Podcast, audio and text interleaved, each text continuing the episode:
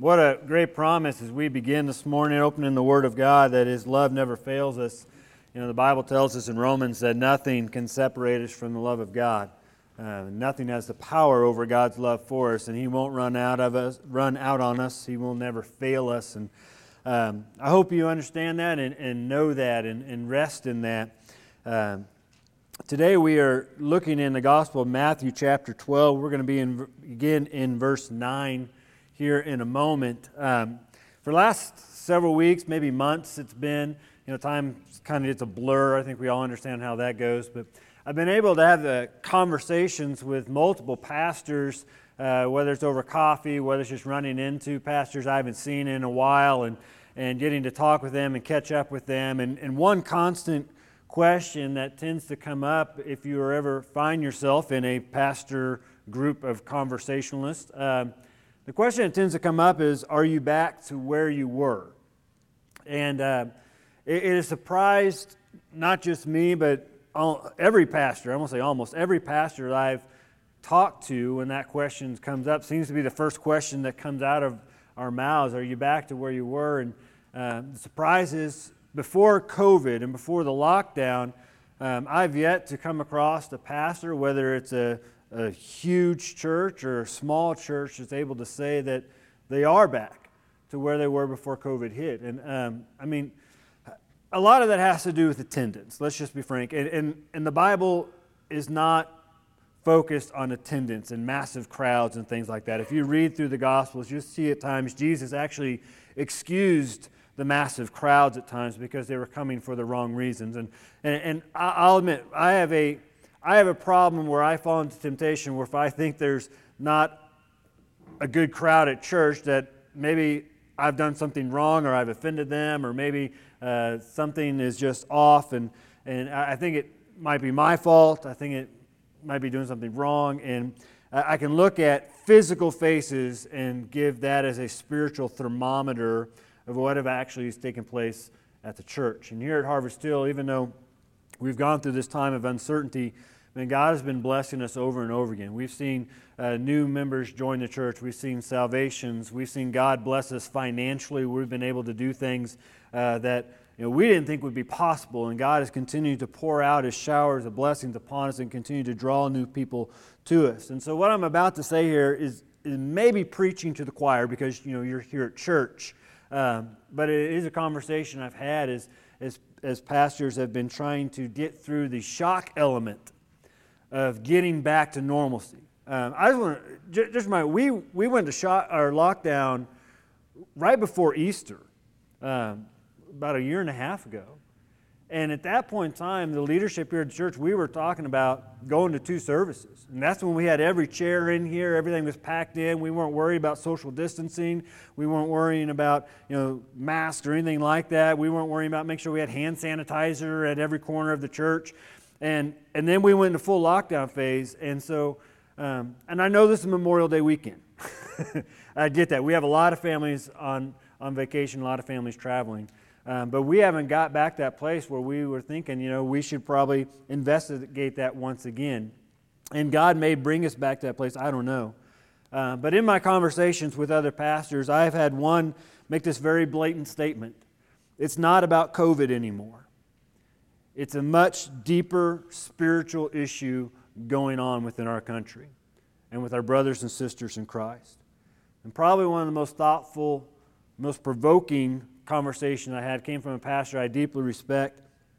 And he said this I, am going to quote him as best as I could. But he said, I've come to conclude after a year of being able to be in service physically, this has revealed those whose faith was solid. Because there are those who have had fear, but they did whatever they could to be back physically in the body of Christ. They wore masks even when they didn't want to and they sanitized so much that even Satan wasn't welcome. Then there was a group who attended regularly, who unfortunately haven't been back and are now hesitant to come back because they're embarrassed, because they haven't been back for so long. And finally, there are some at this point who might have attended regularly but now need to be treated as lost. They need to be evangelized again because their relationship with God is no longer a priority. The church is the response to COVID and a pastor's response during COVID. You, you need to know this. I've been to seminary, I have my master's, I went to a, a Southern Baptist University to get my bachelor's in ministry. None of those classes covered this. I, I, I, could relate to my wife and you teachers as you went through this time of virtual learning and figuring that out. You know, we weren't trained to do this. We weren't expecting something like this to happen. And so I know there have been decisions made here and at other churches that not everybody has agreed with. I get that. And, and I know there are some here that really felt we should have pushed on and plugged and done vacation Bible school. I get that but they, we still have some who are on the fence. And so, as a pastor, I have to lead to the best of my ability and God providing that leadership and what would be best for the overall church. And so that's why we made the decision concerning VBS. But one thing I am definitely sure of as a pastor, and as I look out at the churches in America and, and the churches in our area and the churches of pastors I've talked with, is there has been a big misplacement of priorities. And I believe the driving force behind that has been fear. Now, I'm glad you're here. Trust me, I'm glad you're here. If there was only five or six of us here, I would, I would probably go home and cry later and tell Jamie I was the worst person in the world. So I'm glad you're here. And, and I'm glad that we have some who aren't here, that are normally here, but they're out visiting family. And I know they're going to be back. But as a church family, let's just be honest we have not returned to where we once were. There was a time we did not have this many plugins of empty seats. And I, again, I understand it's Memorial Day. I understood this day was going to come. I woke up with a fear in my heart and had to pray a lot this morning for God to get me over that. But even on regular Sundays, and, and as we get into the summer months where we all are going to start traveling all going to start going on vacation, I get that. That is a blessing from God to be able to do that. But there have been many people who have yet to return, and we need to reach out. I've, I've gotten to have conversations with many of these individuals that, that we haven't seen and, and just in physical conversations. And I believe God has given us now a new ministry as a church where we need to begin reaching out to our brothers and sisters in Christ and letting them know we miss them. Letting them know whatever it is that is keeping them from being here physically, that we don't hold that against them. We actually understand. Because is there anyone here who did not have reservations at any point in time during COVID? So we all understand reservations that people have, but we're getting to a point where we're allowing something else to drive our actions and our decisions and something else to lead us, and it's not faith. It's a fear of the unknown. It's a fear of what we can't control. But here's the reality that's life, isn't it? There are a lot of unknowns. There are a lot of things we can't control. And just to continue to live in that sort of pattern isn't what God calls us to. I believe our, our new mission not only is reaching out to the lost, but reaching out to brothers and sisters in Christ, getting into a real conversation with them and telling them it's time to come back. It's time to return. Our focus this morning is misplaced priorities. We're going to be in the Gospel of Matthew, chapter 12. And just kind of reminders, we get into the text, it is the Sabbath. And what led up to this moment is now we're going to be in the synagogue as Jesus was walking with his disciples and the Pharisees along a grain field. And his disciples decided they were going to pick some grain and they were going to rub it in their hands and eat it, which, according to the oral traditions of the Sabbath regulations, which is known as the oral law, that was forbidden.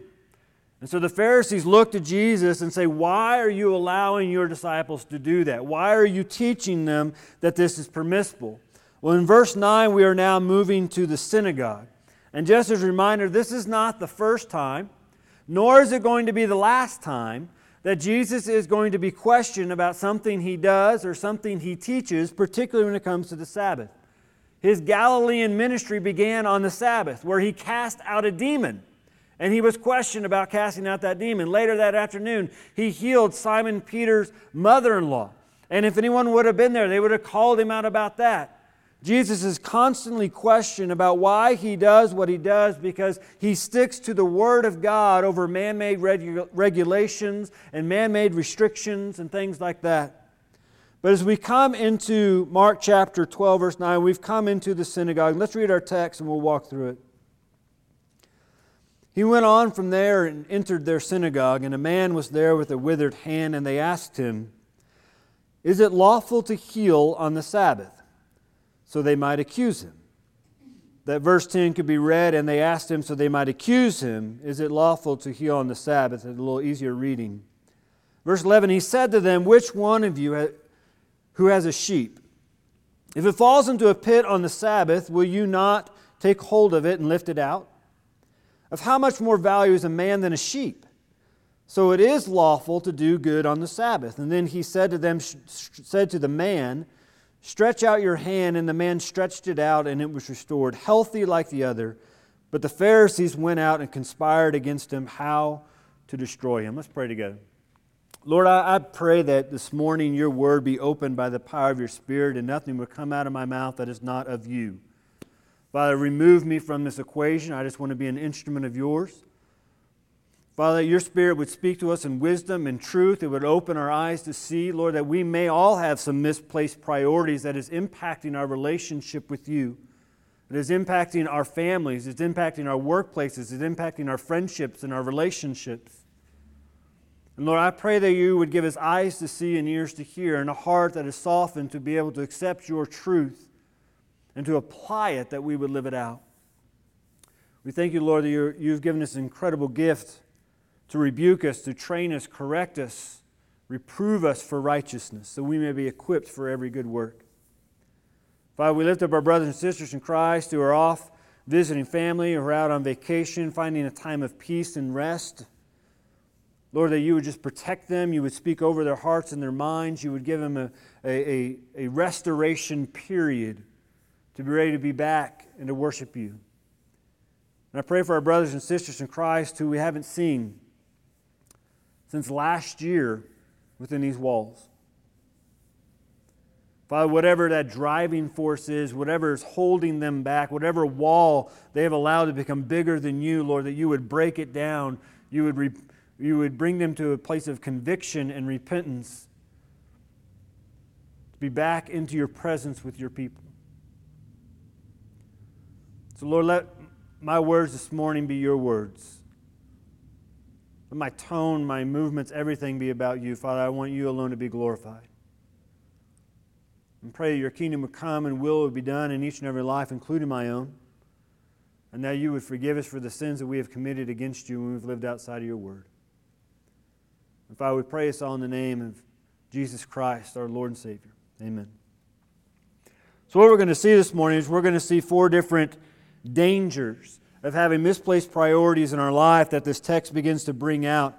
This event is actually recorded in Matthew, Mark, and Luke. Matthew, Mark, and Luke are three gospels known as the synoptic gospels. John is not considered a synoptic. They're called the synoptics because they're the most similar. They have the most stories that you can find in all of them. And it's not that there are stories you can't find in the Gospel of John that are in these Gospels, it just doesn't align up as much. But John lets us know that if he were to writ, have written everything that Jesus ever did, it would fill all the books in all the world. And so what we do have is what God intended us to have. And so we're going to pull from Mark and Luke just a little bit, just to give us a deeper understanding of what is taking place. But we find ourselves in the synagogue. The synagogue can be compared to the Jewish church. It is not the same as the temple. All throughout the area, the region, there were synagogues in different cities, and when there was enough Jewish people in the population, a synagogue would be built. There would be a priest who would be there, and the job of the priest would be to read the Word of God and then interpret it to the people so the people could therefore live what the Word of God was, how the Word of God was telling them to live. So we can kind of put the synagogue almost like in a church like uh, definition today, and that we have different churches all around in different areas where people are gathered. It functioned as a place of worship for the Jewish people. Now, one difference that Matthew is led to write about that Mark and Luke do not is the pronoun in verse 9 when he says that he entered their synagogue. Mark and Matthew or Mark and Luke all say that it was just the synagogue, and that may not seem significant except when we take in the original audience of each gospel. See, the Gospel of Mark and the Gospel of Luke were written to Judean and Gentile Christians. That means Jewish individuals who accepted Christ as their Lord and Savior and now living for Christ outside of the regulations of the Jewish people. And then Gentile Christians would be those people who were born outside of the covenant who accepted Christ as their Savior and now were put into the covenantal family of God. Matthew's gospel is written primarily to Judeo Christians, but even more so to the Jewish population as a whole.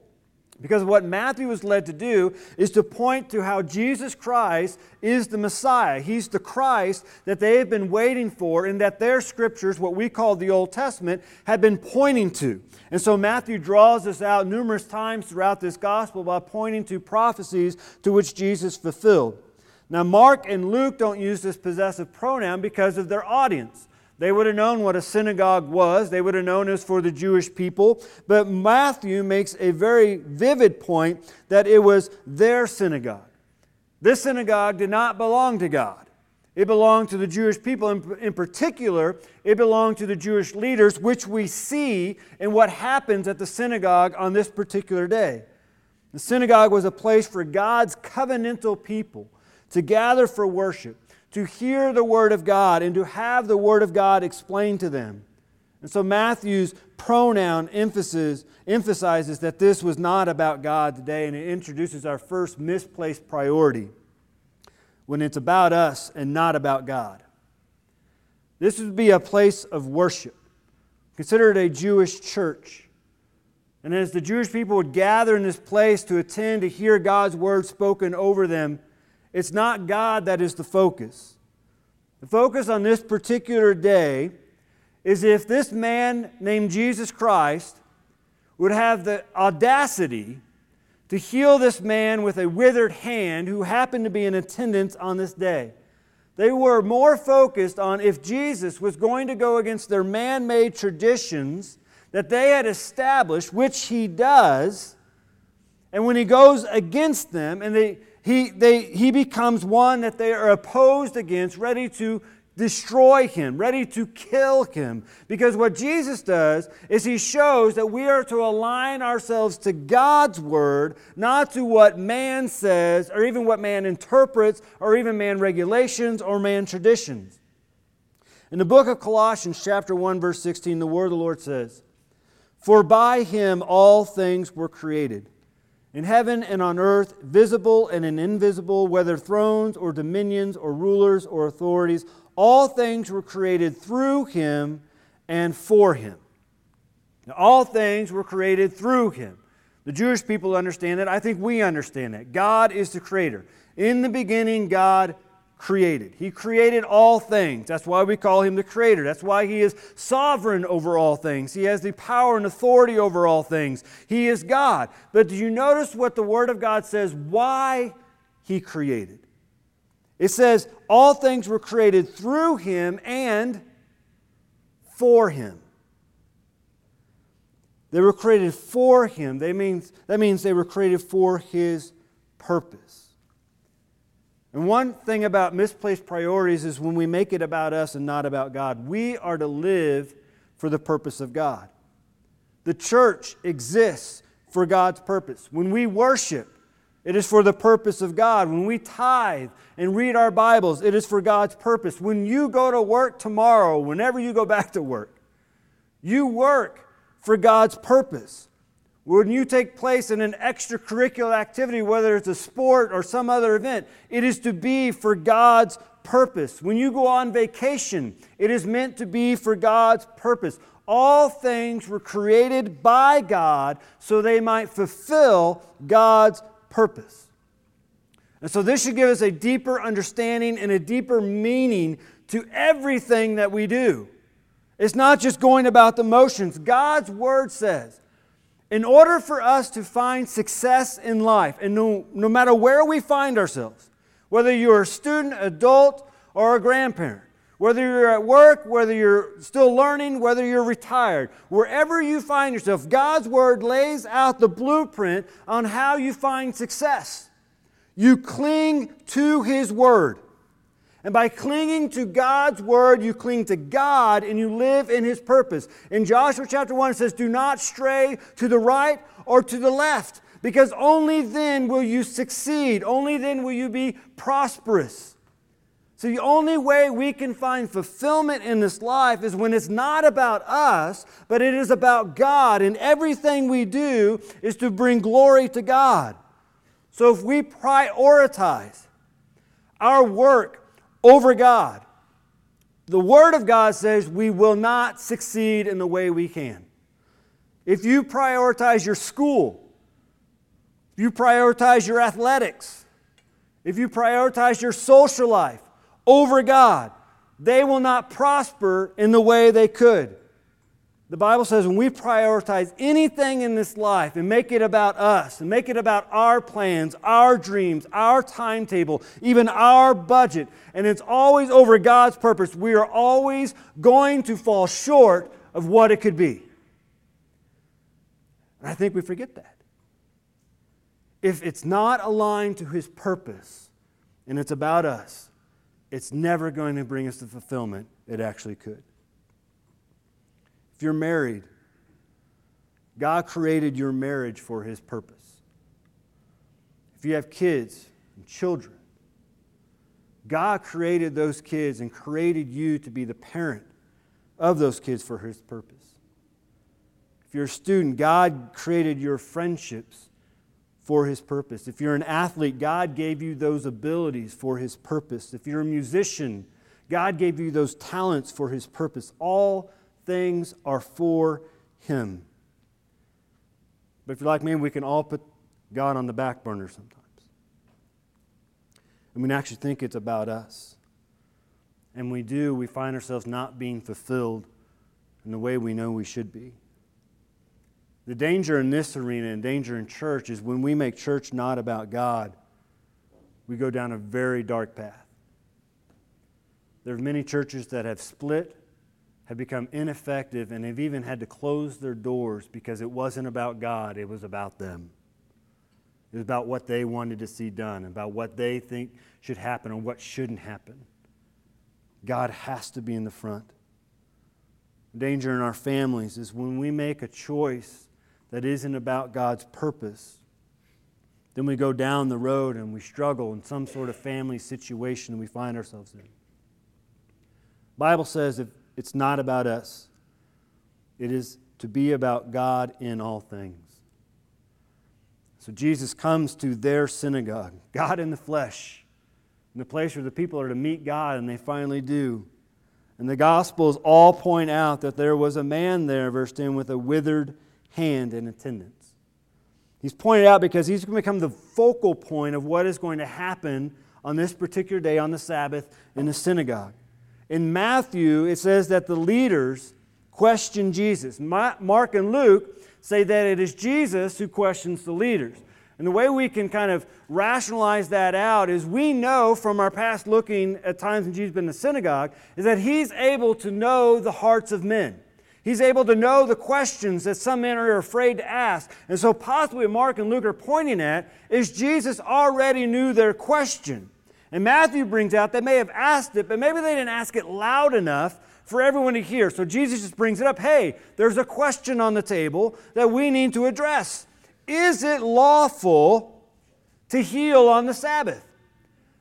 Now, if you've ever been to church and you felt uncomfortable, like I don't know if you've been, y'all remember the days when they would make visitors stand up on Sunday morning and introduce themselves? Hey, where are you from? Why are you here? That was just a horrible tactic. I don't know why we did it. But when this question is asked to Jesus, is it lawful to heal on the Sabbath? Can you imagine how uncomfortable the man with the withered hand is feeling in this moment? it is obvious that this question is about him. And now he has become the focal point. And the religious leaders, here's the thing, is they already knew the answer they were wanting. Matthew points out the reason they asked the question is because they're seeking to trap Jesus that they might accuse him. In other words, the Pharisees had already had their mind made up what the answer should be and if Jesus didn't answer the way they felt the answer should be, then he was obviously wrong. And there's another thing about our misplaced priorities and the dangers, and that is seeking but not wanting to find. The Bible says in Matthew 7 7, Ask and it will be given to you. Seek and you will find, knock and it will be open to it. Danger here in this passage, the Pharisees are appearing to seek out a deeper understanding of the Sabbath and its regulations, but they weren't really wanting to find the truth. Their mind was already set up on what was right and what was wrong. And no one, not even God in the flesh in the synagogue that day, was going to change the way they felt and how they thought. But how does this relate to us? How do we know if we are only seeking and not really wanting to find? Well, we have to ask questions on why do we do what we do? Why do you read your Bible? I'll ask the question like Jesus does. He wasn't really expecting an answer. Why do you read your Bible? Why do you study your Bible? You ever thought about why do you take the time every day? I hope you read your Bible every day. I hope today is not the first day the Word of God has been opened before you. But why do you take the time every day to read God's Word? Why do you take the time when you're drinking your cup of coffee? Maybe you open it up on the Bible app and you read the verse of the day or your reading plan. And you, why do you do that? What are you hoping to find when you open God's Word? What are you seeking after? Is it because, you know what, the Bible's just something Christians should read? It's just something I've always been told I should do. It's something I've just built into my normal day of life, my normal routine. It's become a habit. And habits aren't bad except when they become habitual religion. And we do it for no point whatsoever. Why do you read your Bible? Do we open up the Word of God, seeking God's truth, knowing that only it can transform our hearts? Do we open up the Word of God knowing that this is the voice of God from the heavens wanting to speak to our hearts so we might become more like Him? Or are we only reading God's Word whenever we read it so we can check it off our list? You know what the Pharisees were doing to Jesus at synagogue? They were checking something off their list. Something he didn't match up. They were seeking something, but they didn't really want to find what he was going to, ask, he was going to offer. Here's another question I'm glad you're here. Let me just start with that. but why are you here? Well, you know, as a Christian, I, we're supposed to be in church. That is, that is absolutely true. That's why I began the way I began, talking about the COVID and the fear. God's word tells us, as God's people, we are to be connected with more of God's people in the body of Christ, which is the church. We are commanded to do that. Do you have to do that to be saved? No, but you should be connected to a group of believers that forms a church. But why do you go to church? We can't answer why other people aren't coming to church. Why are you here? Why do we show up here every Sunday? What are we hoping and seeking to accomplish? Hoping we did our same seat? I think last week we were right side heavy, and this week we're left side. So I'm glad you all kind of moved it around. Do we want to just come and fill our Bible with notes? To be able to tell someone later today that, well, you know, I went to church today. You see, just as reading the Bible has to have intention, so does attending church. The Bible commands me as a pastor of this church Ephesians 4:12 that I am to equip the saints for the work of ministry for building up the body of Christ. Do we come to church seeking God to equip us so we can be part of the ministry that, our, that God has already laid before us? My job is to equip you to do the ministry. The job of the pastor is not to do the ministry by themselves. If I did, it would fail every single time. The Bible says that my job is to equip the saints, and by equipping the saints for the ministry and building up the body of Christ, that we all would attain the unity of faith and of the knowledge of the Son of God.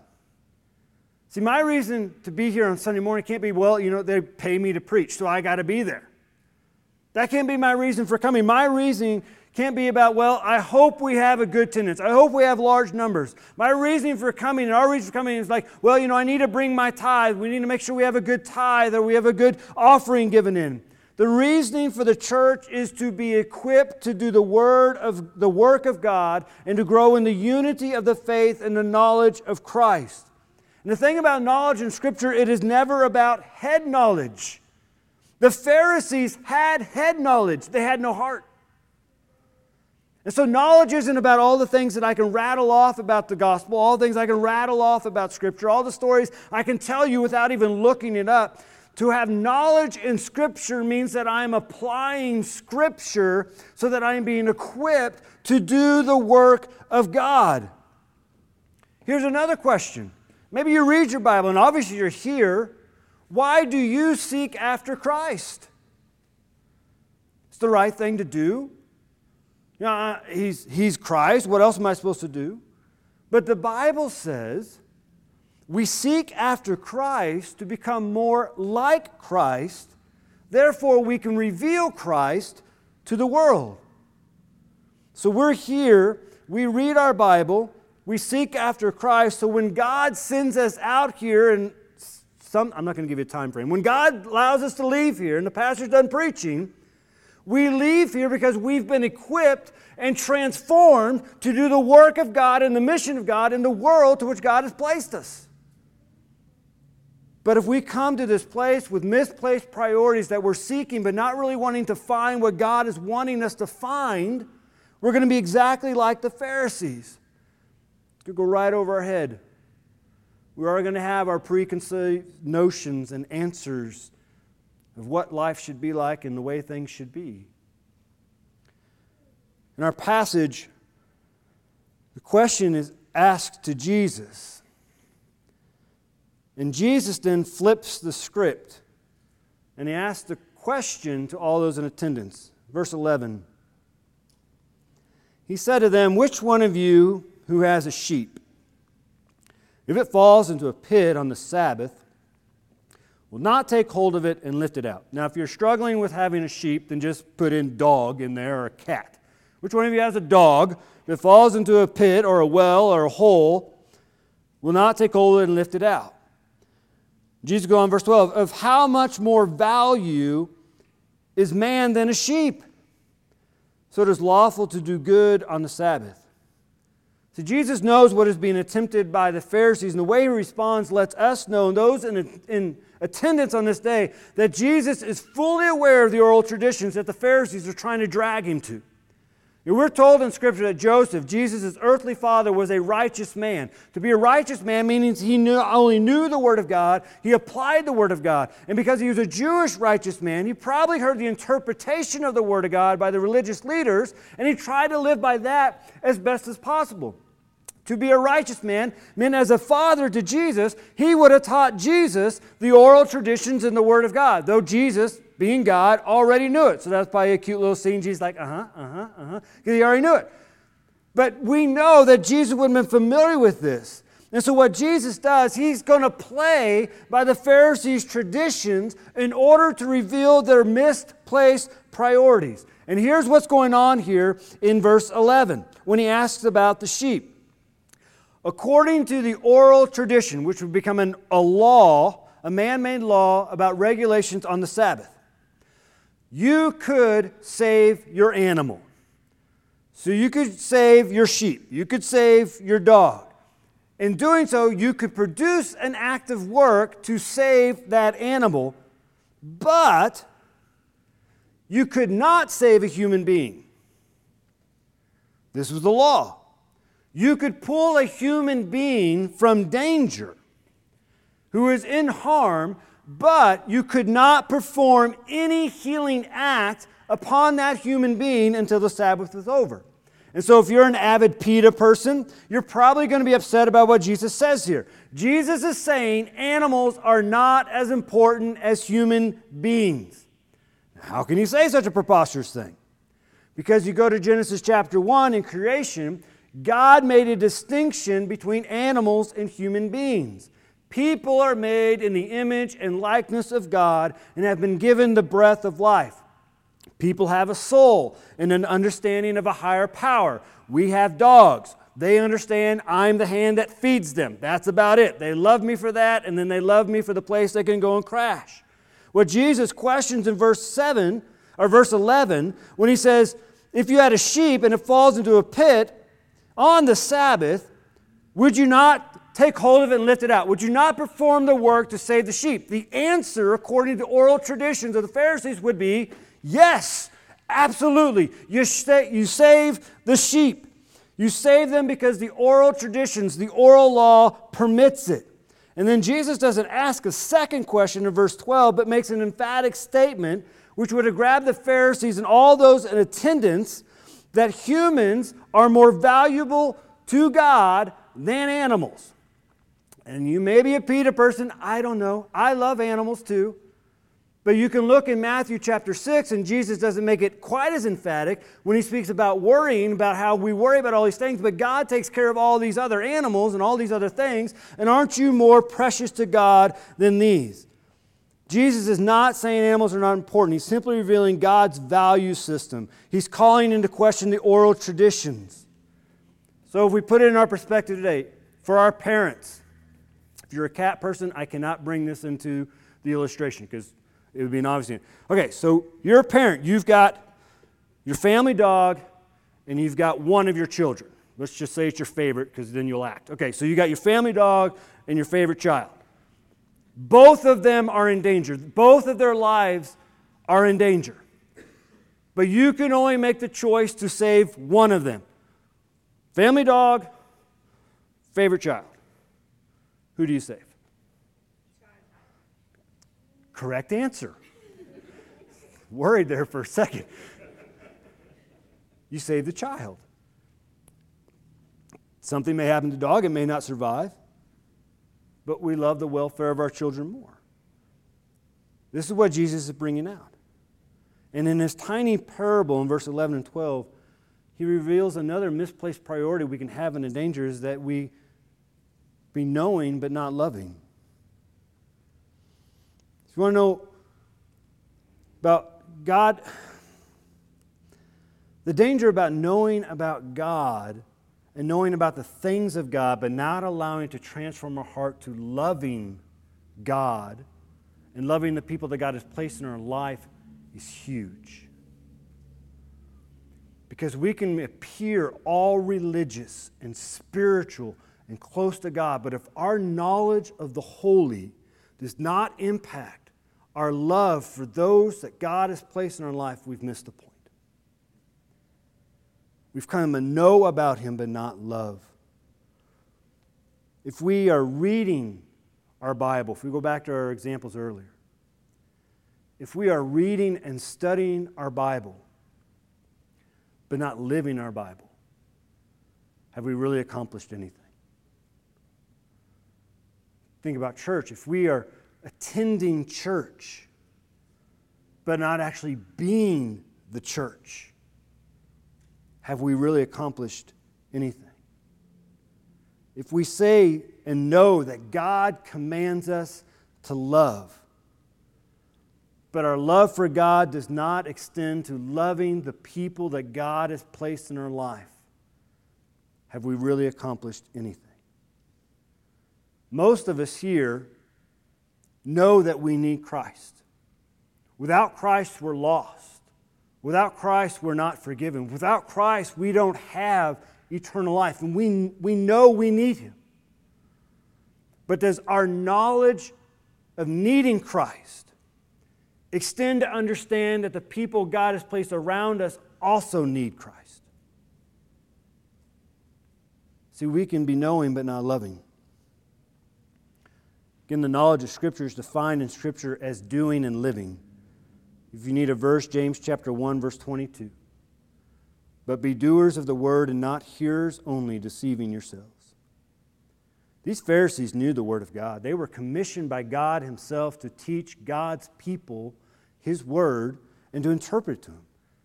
But what they had done is they had fa- failed to allow the Word of God to transform them into vessels of love. And Jesus is pulling from a previous statement that he made in verse 7 when he taught them that God desires mercy and not sacrifice. God desires compassion and love, not head knowledge and ritualistic religion.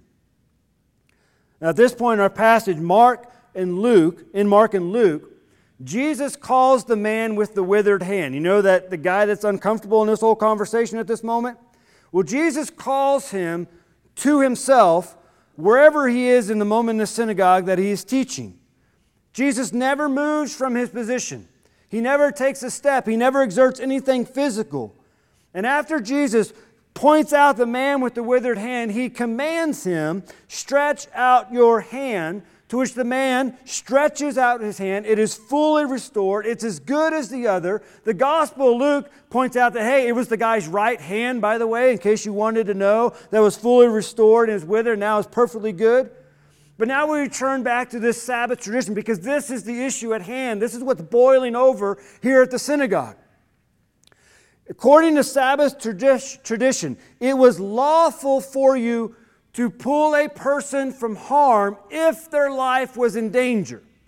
So let's say Jason pulled a really bad hammy and he's laying on the floor. Well, if it was a Sabbath and we're good Jews, we're like, sorry, buddy, he's got to wait till sundown. He's got to stay there. We can't help you. According to oral traditions, it's against law, it's not permitted. And so we would be unrighteous, we'd be sinning against God. This man with the withered hand, his life is not in danger. His quality of life is in question, but his life is not in danger. And so, for Jesus to heal a man whose life was not in danger, there's no threat to his physical well being, that was impermissible, not allowed. That's a no no. You don't do that. Yet Jesus reveals the ridiculousness of oral traditions and stamped his reasoning for healing this man because it is lawful to do good on the Sabbath. What should stick out concerning the Sabbath rule and Jesus' action is the Sabbath restricted work. That's what the Sabbath restricted. The Sabbath restricted work. Jesus has no physical exertion going on in the synagogue in this moment. He does not move. Mark and Luke says that he calls the withered man to him. The only thing Jesus does is talk, and what he gets uh, hit on as being impermissible is he tells this man, Stretch out your hand. Four words. Now, if four words are, are considered work, then the disciples' eight words in question should be considered work as well when they ask Jesus, Is it lawful to heal on the Sabbath? But the Pharisees aren't interested in truth. They weren't interested in finding the right answer and loving God the way He commanded. Right before their eyes, there was a man who was healed. And it should have been obvious that was the work of God, since they believed only God could heal. But this healing and other ones of Jesus' healing is going to boil up in them so much that they're eventually going to say that, well, he's healing because the power of Satan is upon him. But as they're here on this synagogue, it reveals another misplaced priority, and that is seeing but not believing. Can you imagine being a church and a man comes in who has an ailment, and automatically the power of God comes upon him, and that he is completely restored and completely healed? Would we not be in awe? Would we not be amazed? Would we not be singing, even if the worship band didn't come up to lead us? Would we not be saying hallelujah and praise God and amen? Well, in John 5, which happened on another Sabbath, maybe the week before, Jesus heals a paralyzed man who carries his mat, and the Pharisees see him. And so they ask him about it. And so he says, I don't know, this guy healed me and told me to take my mat and go. They were not eyewitnesses to that. They heard about it, they believed it, enough to go question Jesus about it. But here in Matthew 12, they are all in the synagogue, and right before their eyes, a man with a withered hand stretches it out, and it is fully restored. They got to see the evidence, but instead of being all of God, it says they conspired against him on how to destroy him. Luke says that they were filled with fury. Mark says that the Pharisees joined counsel with the Herodians. The Pharisees, they saw, but they didn't believe. And when we see the work of God, when we see what God's doing all around us, but we don't believe in the power of God, it leads us to becoming hypocritical. Because we begin turning to all these other things and be doing all these things we know we shouldn't do. Once they see it, but don't believe it, their hearts become murderous. It's, it's a definite violation of God's law. Thou shalt not murder. That one's pretty clear. But because they didn't believe in the power of God, they didn't believe in the love of God. It caused them to act out, that, act out in a way that was contrary to their own nature. And so they have multiple conversations. How are we going to kill this guy?